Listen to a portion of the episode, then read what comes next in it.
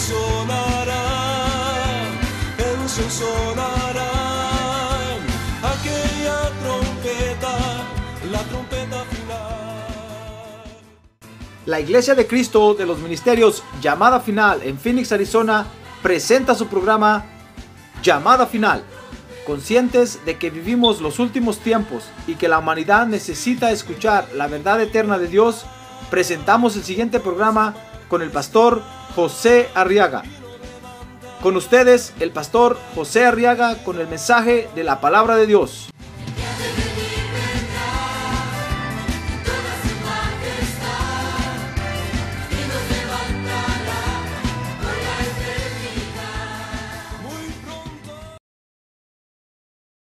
Primera de Pedro capítulo 2, verso 21. Dice ese verso, porque para este propósito habéis sido llamados. Pues también Cristo sufrió por vosotros, dejándoos ejemplo para que sigáis sus pisadas. Pero gloria a Dios, ¿ya se dio cuenta? Todo es motivo de glorificar a Dios, hermano. Muy bien. Quiero que vea conmigo en este verso cómo el apóstol Pedro, se recuerda que estamos estudiando esa carta el viernes ahora, ¿verdad?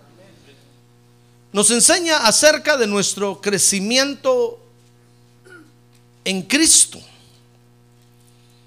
Y para que tengamos un crecimiento normal, entonces el apóstol Pedro aquí habla de otro factor de crecimiento, es decir, otro elemento que va a influir poderosamente en nuestro desarrollo, en nuestro crecimiento. Y es el hecho, fíjese hermano, de conocer el llamado que tenemos. Ahora conmigo, conocer el llamado que tenemos. A ver, más recio, conocer el llamado que tenemos.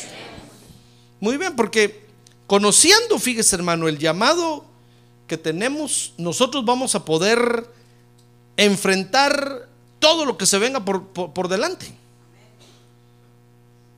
Y eso nos va a permitir desarrollarnos como creyentes. Fíjese que muchos creyentes, hermano, dejan de desarrollarse, de crecer espiritualmente y materialmente, porque cualquier cosa los detiene, hermano. Cualquier cosa los detiene. Cualquier problema los para, cualquier problema los desanima, cualquier problema los desalienta. Y entonces se detiene el crecimiento, se detiene el desarrollo. Pero cuando nosotros conocemos el llamado que Dios nos ha hecho, hermano, no hay nada ni nadie que nos detenga. Ah, gloria a Dios. No hay nada ni nadie que nos detenga. Nada, nada, nada, nada. Nada ni nadie nos va a detener. Pero cuando no sabemos ni de dónde venimos, ni para dónde vamos, ni qué estamos haciendo aquí, hermano, cualquier cosa nos detiene. Un ejemplo, ahora que está de moda las leyes estas en nuestro país aquí, mire, los, los latinos que se vienen a este país y no saben lo que quieren, se regresan rápido, hermano. Yo le aseguro que a ellos son los que agarra la migración en la frontera. Porque vienen indefinidos todavía. Está la línea ahí y la van a pasar y están pensando, voy o no voy. Voy, bueno, voy a ir solo porque la Juanita quiere que vaya. Y cuando ponen el otro pie los agarran. ¿Verdad? Ah, pero el que viene sabiendo qué viene a hacer, hermano, yo le aseguro que no lo agarran, pero para nada. No hay coyote que lo asuste. ¿Verdad? Sí, yo sé que así se vino usted. así me vine yo también. Bueno, yo no me vine así, pues. Pero cuando venimos, cuando venimos aquí, sabíamos a qué veníamos, hermano. Si no hace rato nos hubiéramos regresado. Mire, cuando Abraham salió de Canaán, de Ur de los Caldeos para ir a Canaán, Abraham sabía, dice, a dónde iba. Sabía que iba a Canaán. Aunque no conocía Canaán, nunca había estado ahí, nunca había vivido, pero sabía que iba para allá y sabía que Dios ahí lo quería. Los cananeos no lo sacaron. Los fereceos, eteos, heveos, jebuseos, etcétera, etcétera, etcétera, no lo pudieron sacar. Hasta el día de hoy, mire, todavía siguen ahí. Porque nosotros tenemos que conocer el llamado que Dios nos hizo, hermano. Cuando nosotros conocemos el llamado, entonces vamos a enfrentar todo lo que se viene por delante. Quiero que vea conmigo eh, que en, primer lugar que fue Dios el que nos llamó al Evangelio. A ver, diga conmigo, Dios me llamó a mí. A ver, dígale que tiene un lado, Dios me llamó a mí. Dígale a usted, no sé. Tal vez el pastor lo llamó. Pero a mí Dios me llamó. A ver, diga, a mí Dios me llamó. Sí, Dios nos llamó al Evangelio. Vea conmigo Romanos 8:29. Dice, porque a los que de antemano conoció, también los predestinó a ser hechos conforme a la imagen de su Hijo, para que Él sea el primogénito entre muchos hermanos. Y a los que predestinó, a estos también llamó. Ya ve. Y a los que llamó, a estos también justificó. Y a los que justificó, a estos también glorificó. ¡Ah, gloria a Dios! Gloria a Dios, hermano. Mire, ¿sabe lo que está diciendo el apóstol Pablo ahí en otras palabras en estos versos? Es que no venimos a la tierra por casualidad, hermano. Ni siquiera porque nuestro papá y, nuestro mamá, y nuestra mamá, eh, uno engendró y la otra concibió y nacimos aquí. No, no venimos por eso. ¿Sabe qué dice la gente allá afuera? ¿Qué culpa tienen los niños? Ellos no pidieron nacer. No, claro, ellos pidieron nacer. Ellos pidieron nacer. Dios usó a los padres como móvil, como medio para que nacieran. Pero antes estábamos allá en el cielo, hermano. Y allá pedimos nosotros nacer y entonces Dios nos envió a la tierra. Dios dijo, a ver, a ver qué pareja hay ahorita disponible ahí. A ver, estos ahorita están ahí juntos. A ver, métanlo ahí. Y ahí nació usted, hermano. Bueno, no fue tan así tampoco. Dios no hace las cosas así como caigan. No, usted nació en el lugar donde, donde tenía que nacer. Por eso no es de pelo amarillo, aunque se lo pinte. Ni de ojos celestes, aunque se ponga ojos celestes. Cada uno de nosotros nació donde tenía que nacer. Ese era el lugar que nos correspondía. Miren, lo que dice, lo que dice el apóstol Pablo aquí es que no venimos a la tierra por casualidad, ni por accidente, ni siquiera por la voluntad de nuestros padres. Venimos a la tierra porque Dios nos llamó. Allá en el cielo recibimos un llamado para venir a la tierra, a nacer previo conocimiento de Dios. Dice, dice ahí Romanos 8:29 que Dios primero nos conoció. Y habiéndonos conocido, entonces nos llamó y nos dijo, bueno, prepárate porque vas a ir a nacer a la tierra. ¿Quieres ir a nacer? Sí, dijimos, queremos ir a conocer a Jesús a la tierra. Entonces el Padre ya nos enseñó el plan cordero de Dios, hermano. Y nos dijo, miren, este es el plan cordero. Cuando lleguen a la tierra, ese es el cordero.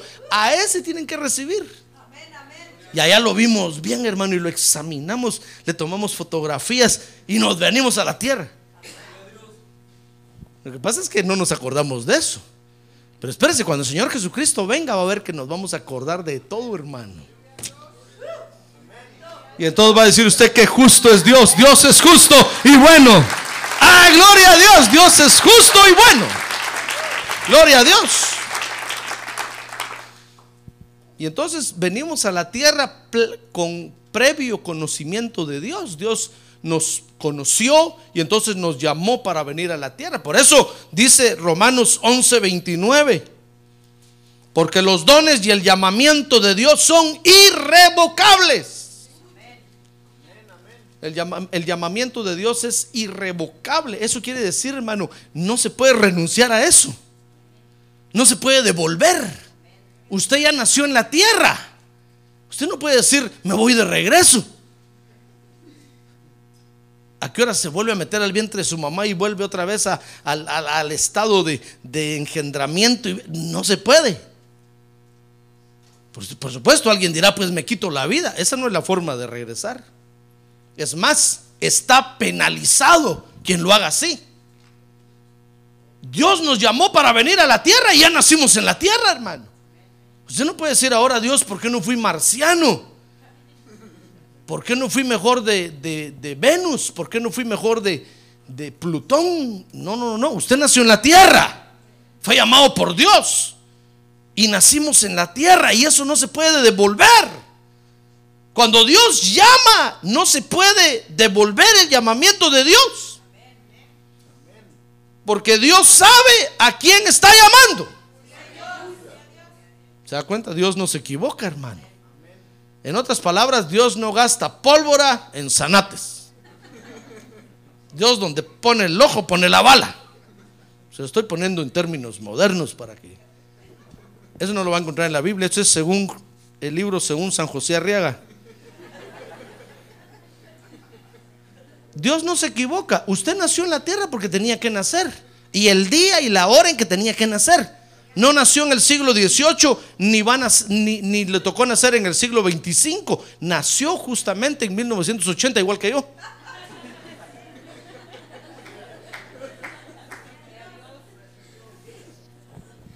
¿Verdad? ¿Ya se dio cuenta? Y nació en el lugar donde tenía que nacer. Usted no puede decir, "Eh, mis padres son pobres. Acuérdense que, que hay una etapa en la edad de uno en que uno se avergüenza de sus padres, hermano.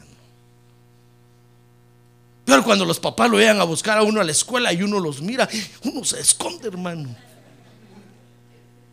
Y ahí va la mamá. Peor se va con el delantal y el chongo así, hermano.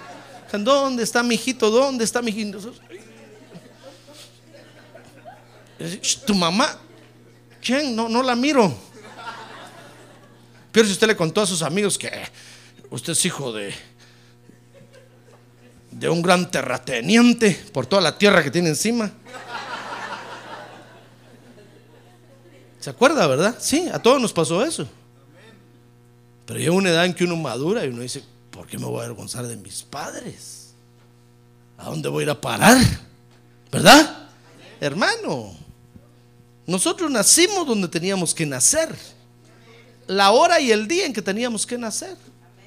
Y de papá y mamá de quien teníamos que nacer. Y por eso debemos de darle gracias a Dios y decirle gracias Padre.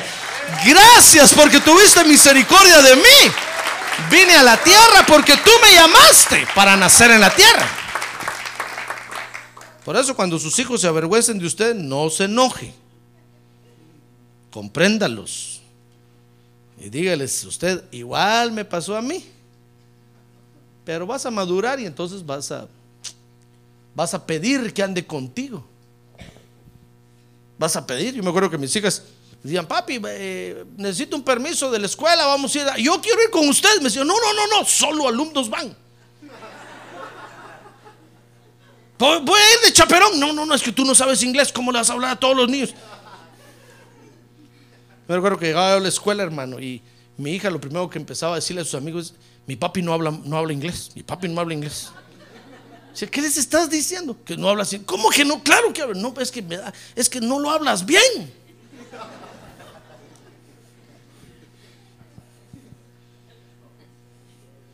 Pero a todos nos pasa, hermano.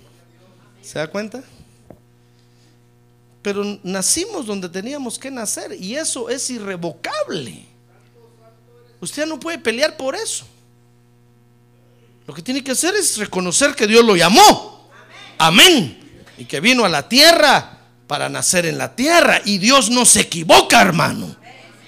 Dios lo envió a usted aquí para que conociera al Cordero de Dios. Al Señor Jesucristo, el Dios Todopoderoso. Bendito sea su nombre para siempre. Gloria a Dios. Ahora, este llamamiento, fíjese hermano, entonces es muy especial. No solo, no solo venimos a la tierra por llamamiento de Dios, sino que ya estando en la tierra, el Señor Jesucristo nos llamó. Y cuando nos llamó dijimos, uy, conozco ese plan. Algo en el corazón me dice que Dios me está llamando. Y caímos rendidos a los pies del Cordero de Dios, hermano. ¿Se acuerda? Y le dijimos, tú eres mi Salvador, tú, eh, y qué, y, mire, y venimos y nos llamó, y ahora estamos en la iglesia. ¿Cuándo íbamos a imaginar estar en la iglesia si no nos gustaba, hermano?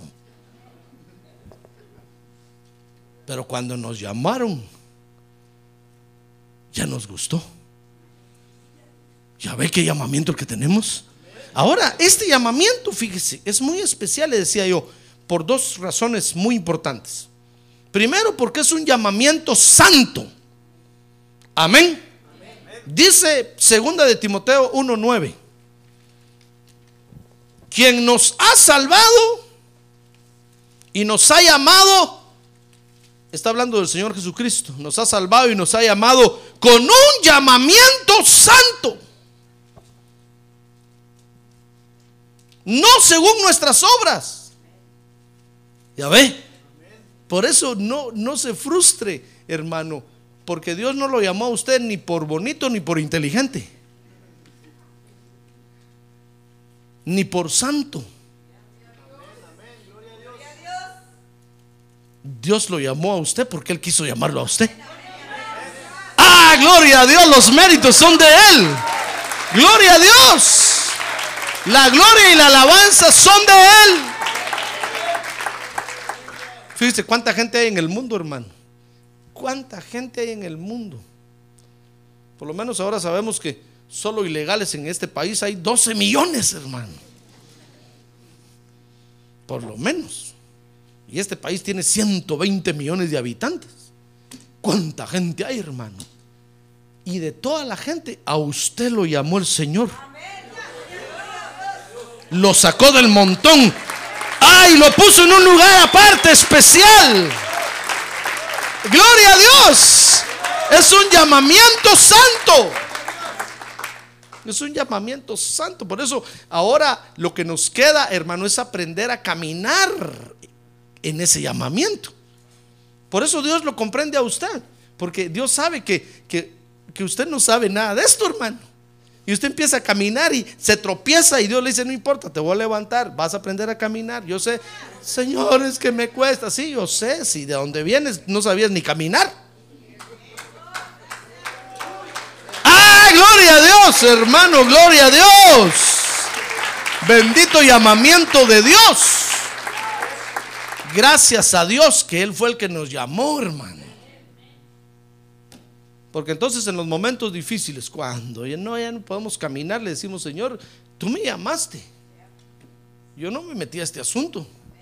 Tú tocaste mi corazón. Tú me hiciste nacer de nuevo. Entonces el Señor se rasca la cabeza y dice, es cierto. A ver, te voy a ayudar. A ver, levántate. Y nos empuja, nos empuja. Por eso dice la Biblia que hasta los ángeles envía ahora para que nos ayuden, hermano. Ah, gloria a Dios para que nos ministren fortaleza. Gloria a Dios. Gloria a Dios. ¿Sabe usted que los ángeles de Dios están aquí, verdad? Levante su mano y dígales ángeles bienvenidos. Aquí están. Porque aquí está el Señor esta noche. Entonces dice que nos llamó con un llamamiento santo, no según nuestras obras, sino según su propósito. Y según la gracia que nos fue dada en Cristo Jesús desde la eternidad, ya ve. Allá nos llamaron y nos dieron una gracia y venimos a la tierra. Y aquí conocimos a Cristo. Entonces empezamos a comprender de dónde venimos, hermano. Empezamos a entender quiénes somos realmente. Y empezamos a sacar de adentro de nosotros las gracias que Dios nos dio. Amén. Mire qué llamamiento, es un llamamiento santo. Por eso dice segunda de Tesalonicenses 1:11 que tenemos que dar una medida de dignidad. Dice ahí, con este fin también nosotros oramos siempre por vosotros, para que nuestro Dios os considere dignos de vuestro llamamiento y cumpla todo deseo de bondad y la obra de fe con poder. Como es un llamamiento santo, fíjese hermano, tenemos que aprender a caminar en ese llamamiento y tenemos que aprender o tenemos que dar la medida de dignidad que Dios espera de nosotros, hermano. Tal vez usted dirá, no, no, Es que cómo cuesta, hermano. No, pero usted, usted sí puede porque Dios lo capacitó antes para esto. Dios lo, acuérdese que Dios es justo. Si usted no pudiera, no lo hubiera llamado. Así como hay un montón afuera en el mundo que Dios no llama porque no los capacitó, pero a usted lo capacitó. Le dio las gracias, le dio la gracia o las gracias. No le dio las gracias de muchas gracias, pues no, no, no. No, le dio la gracia, lo llenó de dones.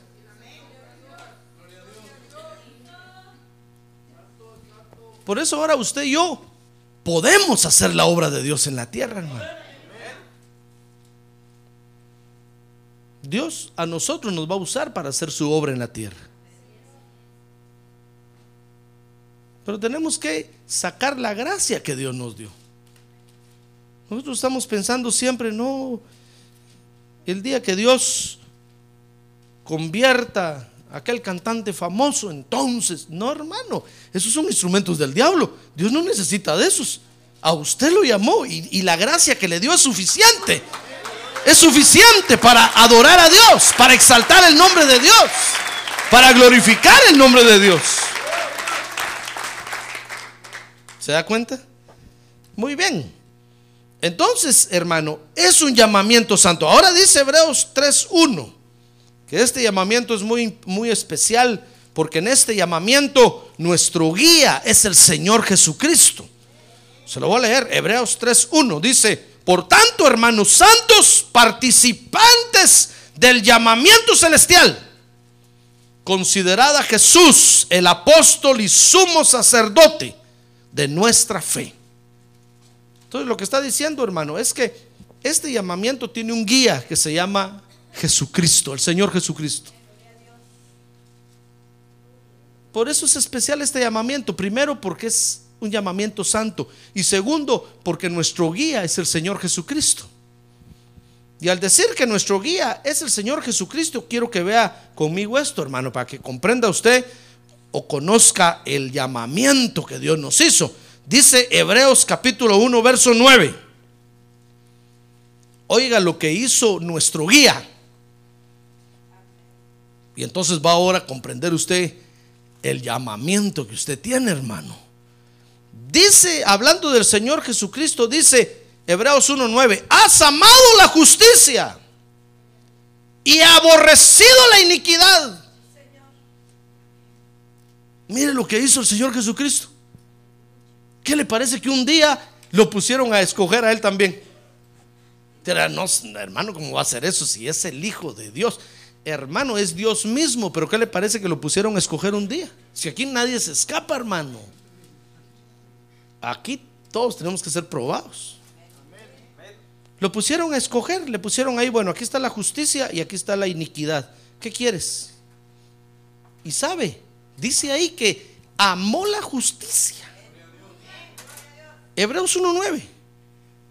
Amó la justicia y aborreció la iniquidad. Es decir, amó la santidad y aborreció la iniquidad. Mire lo que hizo, hermano. Entonces el llamamiento que nosotros tenemos, mi estimado hermano, es un llamamiento a amar la santidad, a amar la justicia de Dios. Y aborrecer la iniquidad. Y entonces dice ahí Hebreos 1.9 que cuando el Señor hizo eso, entonces dice que Dios lo ungió con óleo de alegría más que sus compañeros. Ya ve. ¿Sobre quién derrama Dios más gracia? Sobre el que ama la santidad. Pero dirá, pastor, pero es que desde cuando estoy en la iglesia y por más que brinco, no paso de brinco.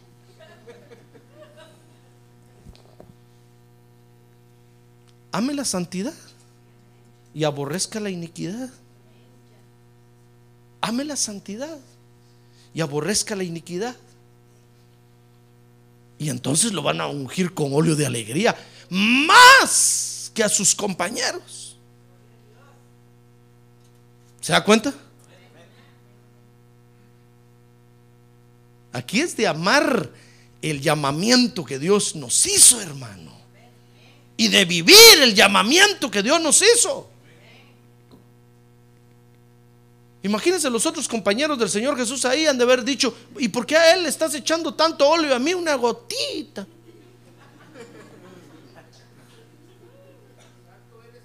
Es que mira la decisión que él tomó. Amar la santidad más que la iniquidad. ¿Se da cuenta? ¿Se da cuenta cómo se obtienen las bendiciones de Dios? Amando el llamamiento que Dios nos hizo, hermano. Entonces, repito, este llamamiento es muy importante, es muy especial, porque primero es un llamamiento santo. Y porque en este llamamiento el guía es el Señor Jesucristo, quien amó más la santidad que la iniquidad. Ese es el llamamiento que tenemos. Un llamamiento santo. Mire hermano, más que cualquier otra cosa, nuestro llamamiento eh, la prioridad de nuestro llamamiento es la santidad. Es la santidad. Aborrecer la maldad y amar la santidad. Tal vez dirá, pastor, pero ¿cómo hago? Si viera cómo me cuesta, a todos nos cuesta, hermano. Si eso es lo emocionante. Si fuera fácil, aquí estaría todo el mundo. El mundo, todo el mundo está donde está lo fácil.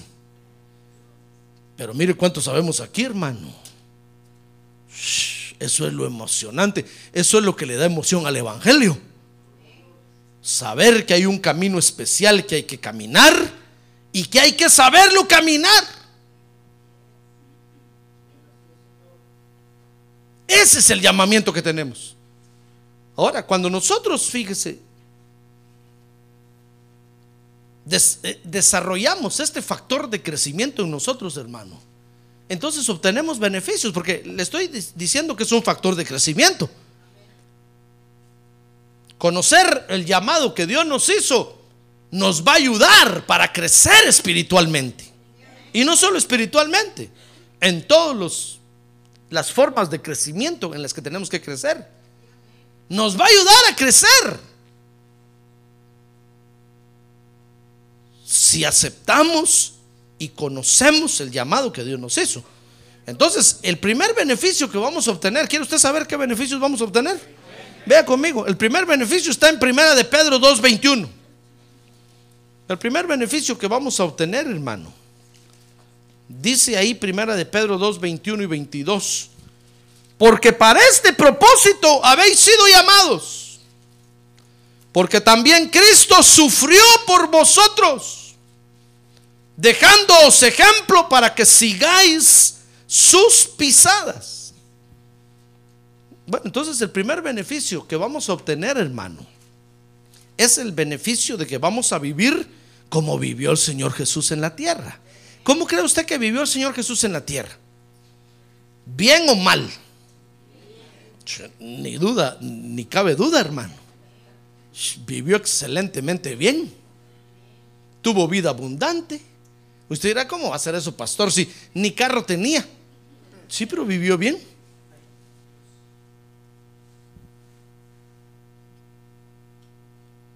Que ni le quepa la menor duda, hermano. Vivió una vida prosperada, económicamente, financieramente, rodeado de amigos. Y aunque una vez lo dejaron, hermano, vivió bien en la tierra es nuestro ejemplo a seguir. No le digo que es el guía de nuestro llamamiento. Entonces nosotros tenemos que anhelar vivir como Él vivió en la tierra. Dice la Biblia que cuando lo crucificaron, hermano, los guardias se peleaban su manto. Ahora dígame usted, ¿quién, es, ¿quién se va a pelear por un manto si el manto del Señor Jesús hubiera sido de una tela barata? Hubiera sido un saco hecho pedazos, sucio, enmugrecido. ¿Quién se hubiera peleado por eso? El soldado este lo ha hecho, llévatelo tú. No, llévatelo tú, no, déjalo tirado ahí. Si eran soldados romanos, hermano. Pero sabe, dice que se peleaban por él y hasta echaron suertes para ver quién se lo llevaba. No lo quisieron cortar. Porque dice que era de una sola pieza. En ese tiempo tener un manto grande de una sola pieza era un lujo, hermano. Es como que yo viniera hoy en helicóptero a, predicar el evangelio y tuviera un heliopuerto ahí, bajara mi helicóptero. Y entonces bajo yo a predicar. ¿Usted era qué pastor ese pastor? Ya. ¿Por qué no viene en un carro? Porque vienen. El Señor Jesús tenía un manto, hermano, de una sola pieza. Vivió bien en la tierra, comió bien, durmió bien.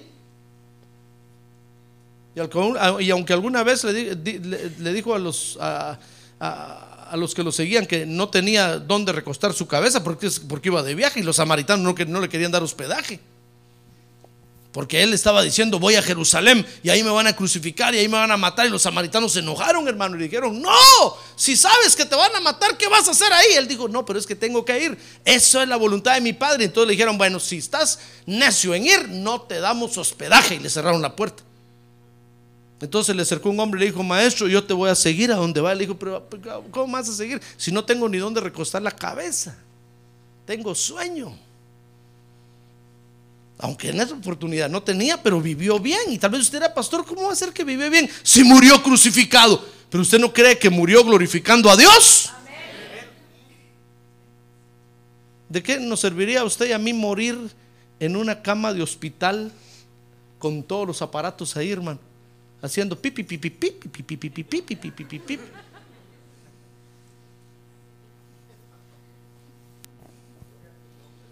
Sin glorificar el nombre de Dios.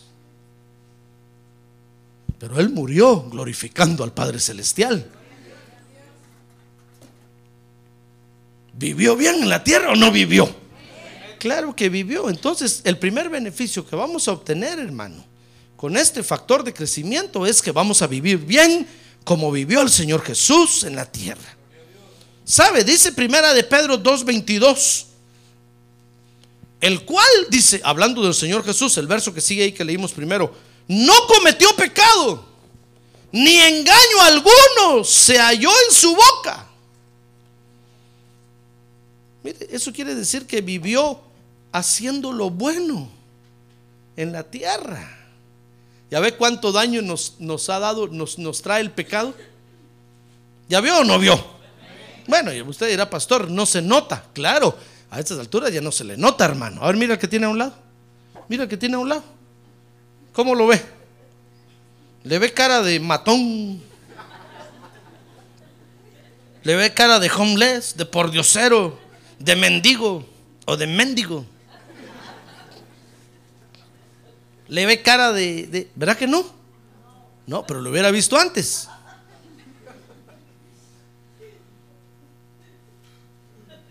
Lo hubiera visto antes, hermano. Yo le aseguro que usted hubiera agarrado el celular 911, policía. Se me está acercando un hombre feo, una mujer horrible.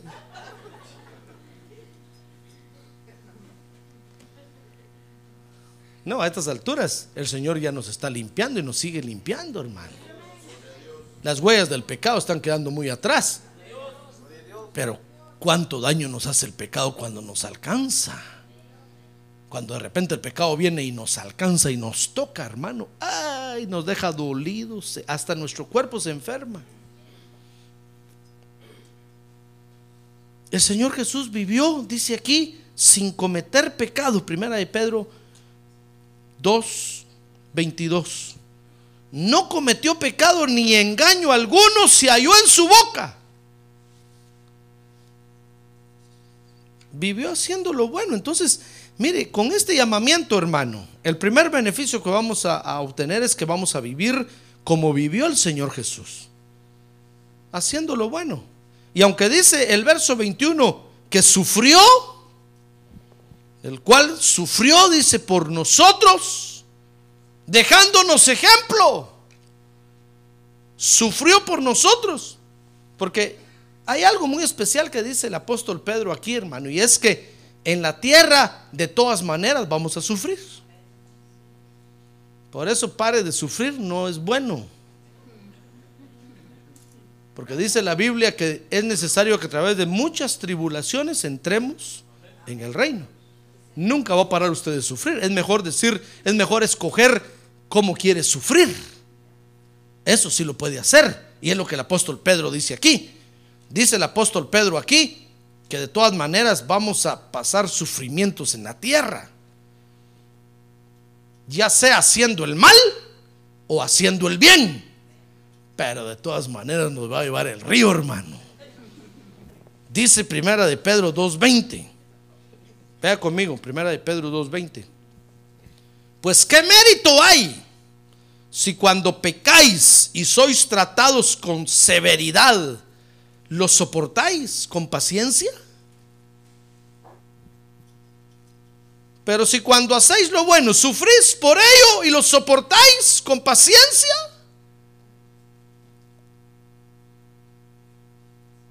de todas maneras vamos a sufrir, hermano. Porque el sufrimiento es un elemento que forma parte de esta creación. Nunca Dios dijo que no íbamos a sufrir. Nunca la Biblia dice que vamos a parar de sufrir. Nunca. Por eso cuando lo evangelizaron a usted en la calle le dijeron, acepte a Jesús y todos sus problemas se van a acabar. Y usted dijo, aceptó. Y ahora que aceptó está en la iglesia, pastor, no se acaban mis problemas. Pero es que no le explicaron bien, hermano. Por la carrera lo evangelizaron y le dieron el tratado y le dijeron, acepte a Jesús y, todo, y todos los vicios se van a acabar. Y ahora está en la iglesia y todo, tiene todo el montón de vicios encima. Pero es que vamos a sufrir de todas maneras. O vamos a sufrir haciendo el mal, pecando allá afuera. Entonces dice el apóstol Pedro aquí, ¿cómo cuando pecan y les toca sufrir porque viene la vara de corrección, lo soportan? Pero cuando hacen lo bueno y les toca sufrir, ¿no quieren soportarlo? Si de todas maneras vamos a sufrir, hermano. en la tierra de todas maneras vamos a sufrir, ya sea haciendo el mal o haciendo el bien. Pero, pero ¿qué es lo que le agrada a Dios entonces? Bueno, que suframos, dice Pedro ahí 2.19, haciendo el bien. Lea conmigo, primera de Pedro 2.19. Dice ahí que suframos mejor haciendo el bien. Dice ahí, porque esto haya gracia, oiga si por causa de la conciencia ante Dios, alguno sobrelleva penalidades sufriendo injustamente. Dios, Dios le llama, el apóstol Pedro le llama ahí sufrir injustamente cuando usted está haciendo lo correcto y está sufriendo. ¿Comprende? Una vez un hermano dice que iba en el freeway, hermano, y lo agarró el policía y lo paró con el, con el láser ese de la velocidad. A ver cómo le disparan a uno y lo agarran, va. Entonces el hermano llegó el, oficial y le dijo, bueno, porque usted viene corriendo, viene a tantas millas. Sí, le dijo, pero todos los carros vienen así, le dijo. Sí, le dijo, pero como usted va de último, usted lo agarré. Ni modo que agarre a todos, le dijo el policía, paro todos los carros, usted iba de último, usted se lo llevó al río. Lo que quiero decir, hermano, es que es que a veces uno va en la corriente de la vida diaria y a uno le toca sufrir. Y tal vez usted viene a la iglesia y dice, Dios, pero si yo te estoy buscando, doy mis diezmos, ayuno cinco días cada mes. Ahora es que mañana comienza el ayuno, hermano, dicho sea de paso, del 1 al 5. Yo vengo a la iglesia, tengo privilegio y, y este asunto, miren lo que me pasa. Hermano, Mire, esté en la iglesia o no esté en la iglesia, de todas maneras va a sufrir. ¿No cree usted que se va a escapar estando en la iglesia? Pero entonces dice la Biblia ahí que a Dios le agrada que mejor suframos haciendo el bien. Viniendo a la iglesia y adorándolo, estando en paz con Dios, buscando la paz con Dios. Eso le agrada a Dios. Ah, gloria a Dios. Gloria a Dios. Cuando viene una catástrofe a la tierra, a una ciudad, por ejemplo, ¿cree usted que los creyentes no sufren? Claro que sufren. Miré en la noticia ahora que sucedió lo de Nueva Orleans, que eh, agarraron a una señora, hermano. Y la, y la llevaba a la policía y llegó la prensa, llegaron, llegó el de la cámara y la prensa y le, ¿y por qué llevan a la señora? La señora dice, pero por unas bolsas de comida que entré a mi casa. Y entonces dijeron, es que se los acaba de robar en la esquina. No, dijo, yo vengo ahorita de comprarlas y las bajé de mi carro y casualmente en la esquina estaban robando, hermano. Entonces, fíjese que la señora, me, me- me llamó la atención por eso, porque la señora dice, yo soy cristiana, soy diaconisa de mi iglesia. ¿Cómo voy a estar robando? Y entonces la dejaron ahí, le dijeron, va pues, métase rápido a su casa, entre rápido. De todas maneras, sufrimos, hermano. El día que venga la migra, a todos nos va a llevar con papeles o sin papeles. Solo le van a ver la planta y van a decir, eh, es ilegal. Se dice, no, si eres en USA, casi eres en USA, para afuera.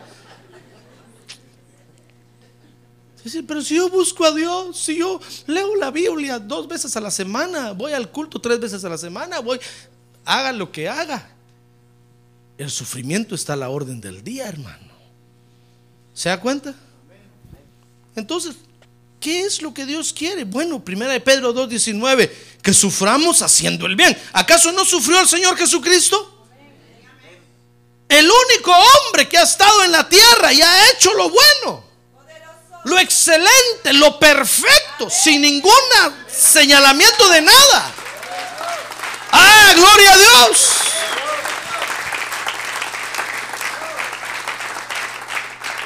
Y le tocó sufrir, no le digo que había un día que no tenía dónde dormir.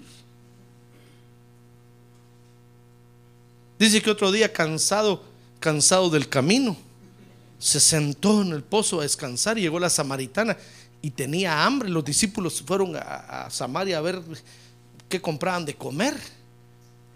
Sufrió, hermano. Se llenaba los pies de polvo.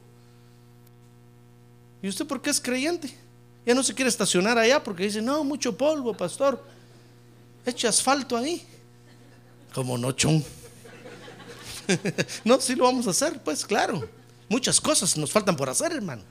Y grandes y poderosas cosas. Ah, gloria a Dios, para gloria de Dios.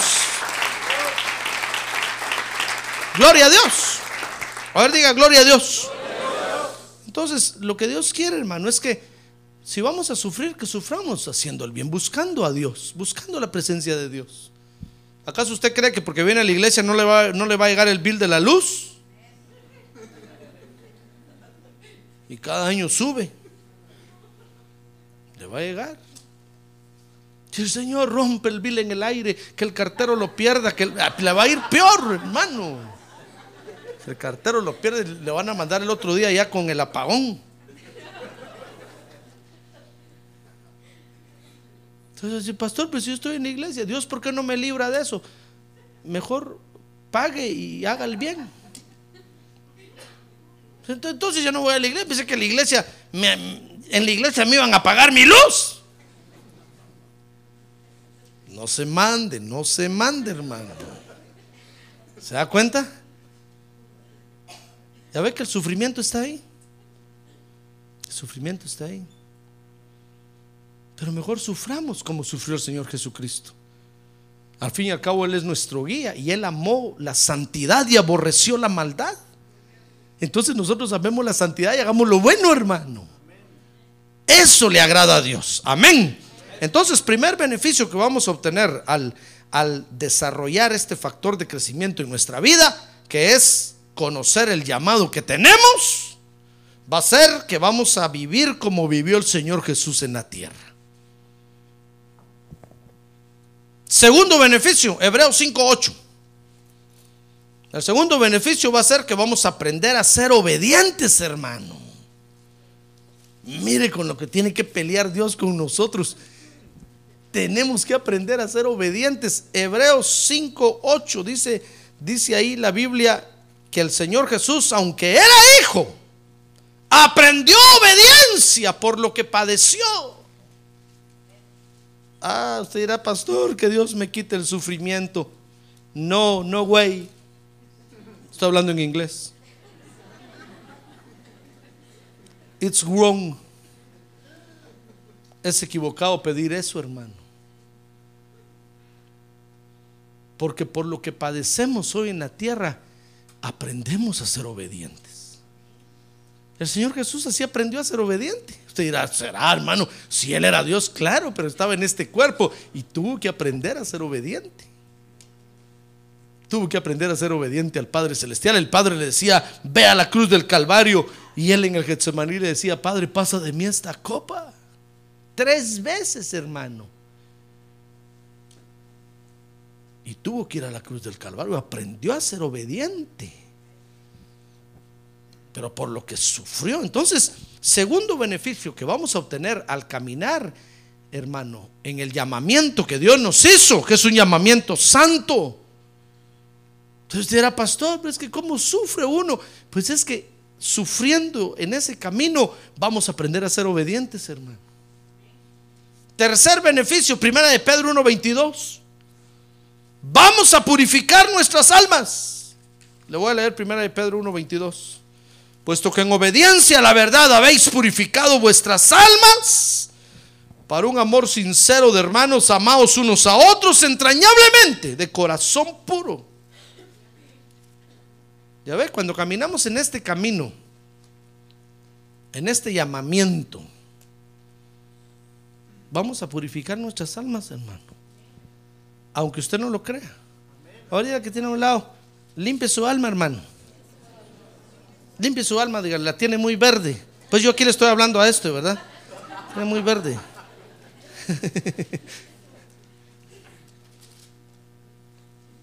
Tercer beneficio, bueno, cuarto beneficio y último beneficio, gracias a Dios. Pues digo gracias a Dios no porque no haya más beneficios, hay muchos beneficios. Digo gracias a Dios porque veo que usted ya no aguanta, hermano. Cuarto beneficio, segunda de Corintios 10,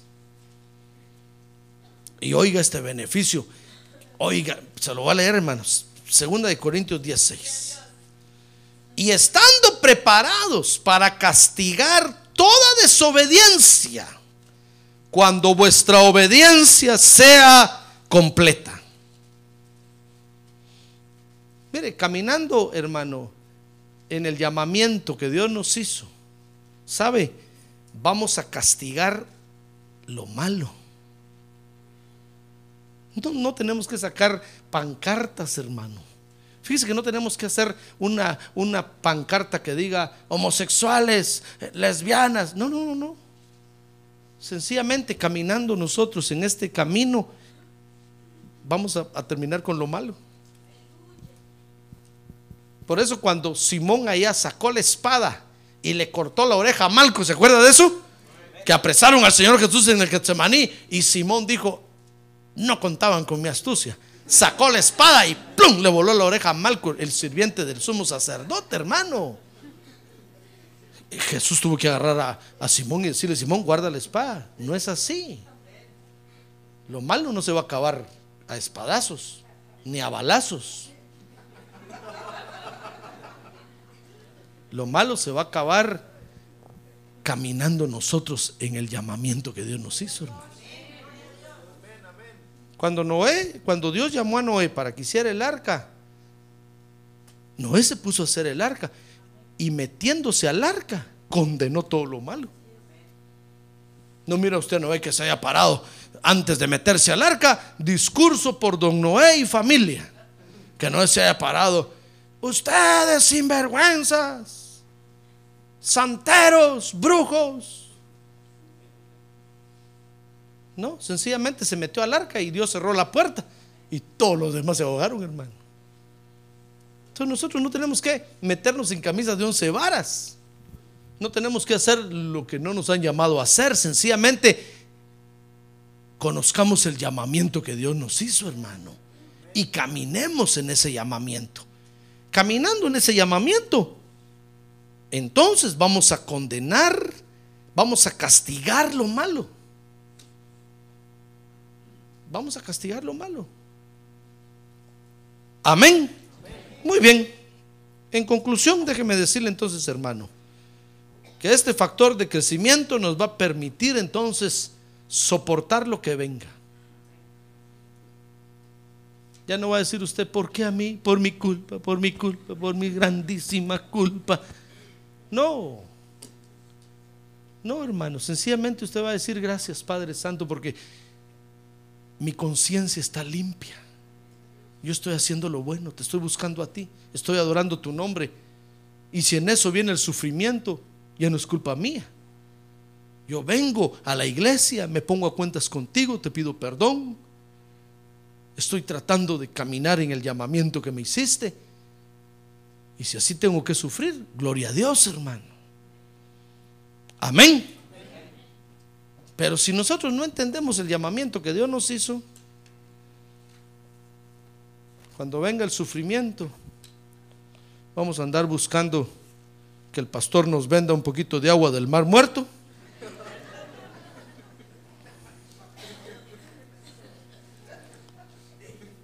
Que nos metan bajo el manto sagrado.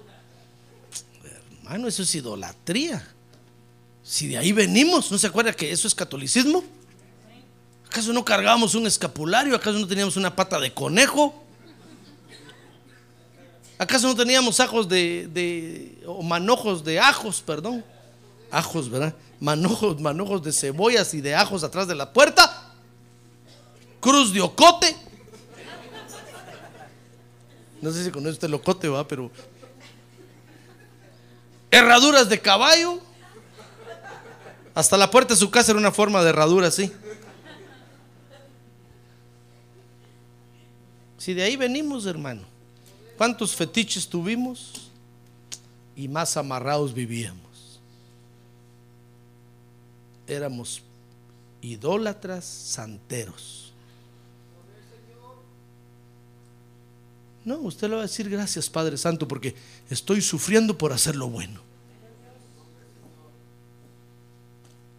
Amén. Amén. Cierre sus ojos. Cierre sus ojos. Entonces, otro factor de crecimiento muy importante es que conozcamos el llamado que Dios nos hizo, hermano. Ese es el llamado de Dios. Un llamado santo y nuestro guía es el Señor Jesucristo.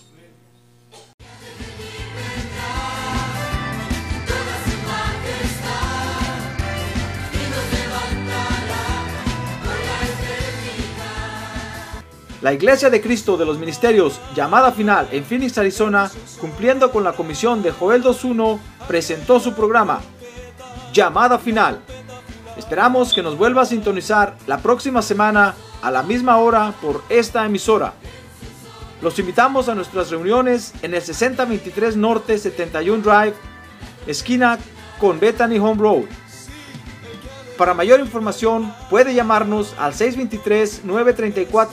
623-934-1259 o visitarnos en la internet al www.llamadafinalphoenix.com.